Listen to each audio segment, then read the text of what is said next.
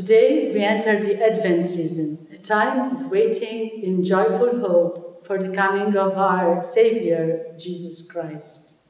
A time when we prepare to commemorate Jesus' coming in Bethlehem as one of us 2,000 years ago, to be aware and live fully from his constant presence with us daily, and to wait for his second coming.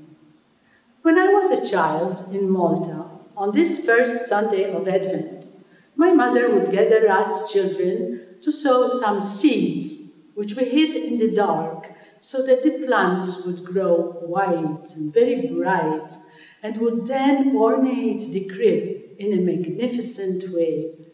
Every Sunday, we would take them out, water them, and compare whose plant had grown most.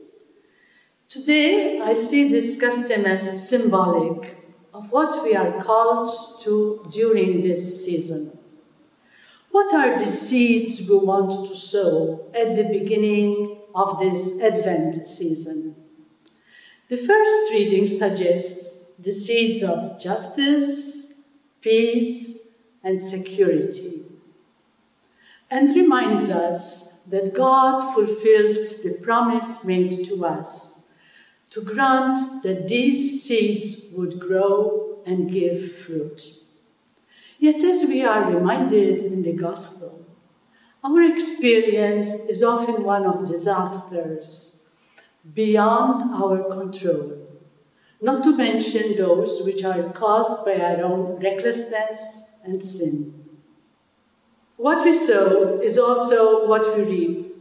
And we are seeing the consequences of our ways of living on our planet and of our manner of relating with one another in violent and abusive ways that lead to exclusion, human trafficking, the pain of victims of abuse, climate change, the migration of whole populations, and you name it. However, the readings tell us that the seeds of redemption will grow and bear fruit. The promise will be fulfilled, not by some sort of magic, but through us who wait in joyful hope and in constant prayer for the coming of our Savior Jesus Christ.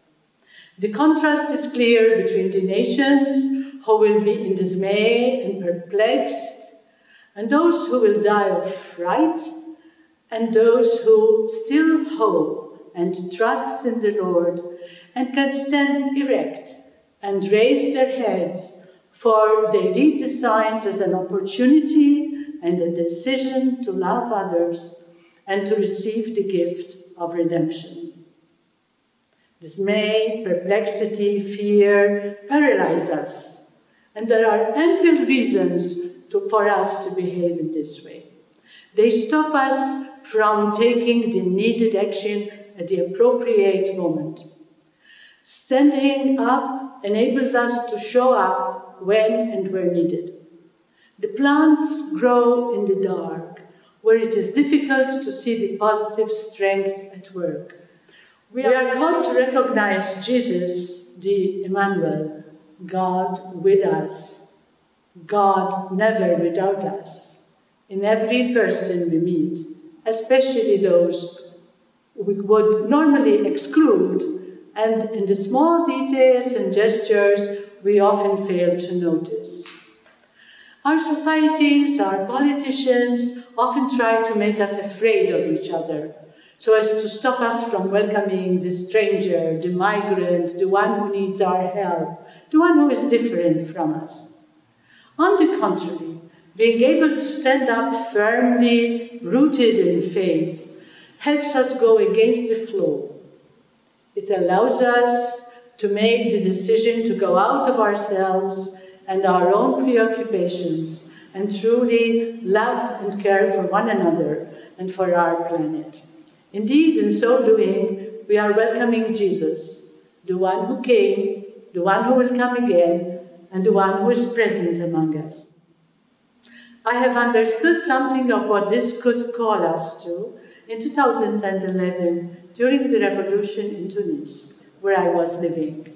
The crowds were all singing their national anthem, which says, We will die, but our children will live, our nation will live. They were ready to give up their lives so that their children would inherit a better life. They could stand up when everything else around them was crumbling down because of the dictatorship. We too are called to give our lives so that others may live.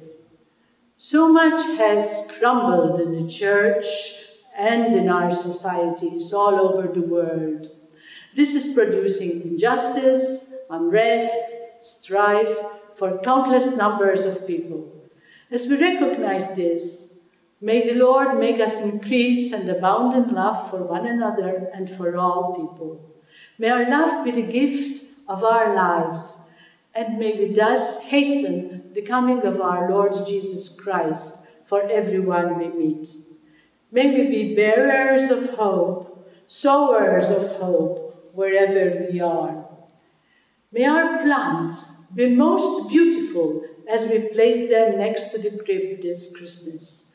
And may our most precious seed be our ability to recognize the coming of Jesus in every person we meet, in every circumstance of our life. I wish you a blessed Advent time.